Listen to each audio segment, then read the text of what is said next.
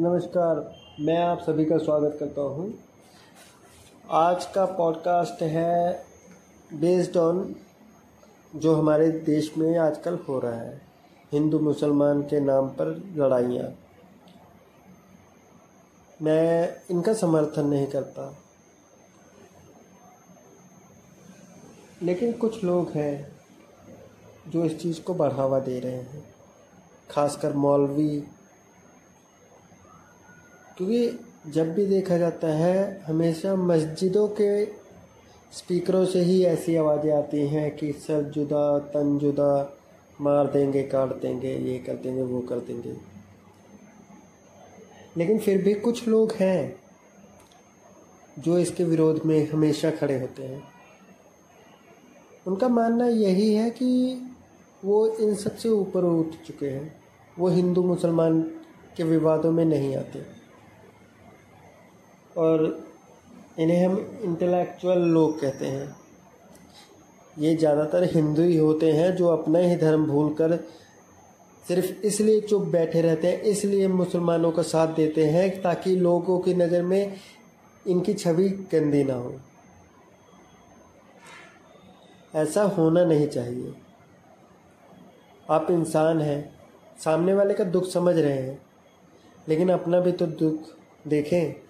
क्या आपके लोग नहीं कट मर रहे? आपको नहीं चाहिए कि आप उनके साथ नहीं तो उनके विरोध में भी ना खड़े हो।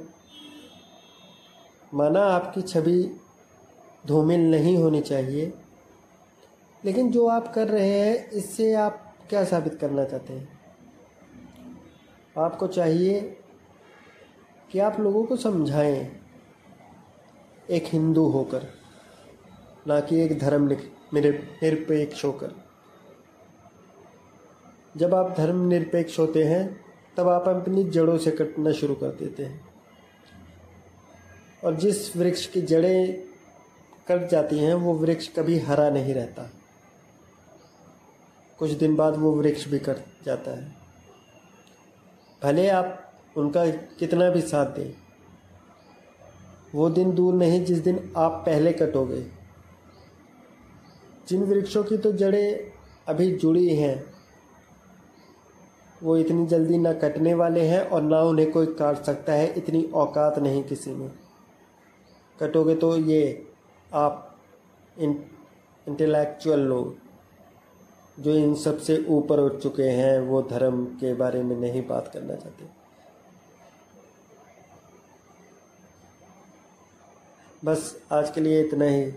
गुस्सा बहुत है। धीरे धीरे निकलेगा। चलिए धन्यवाद।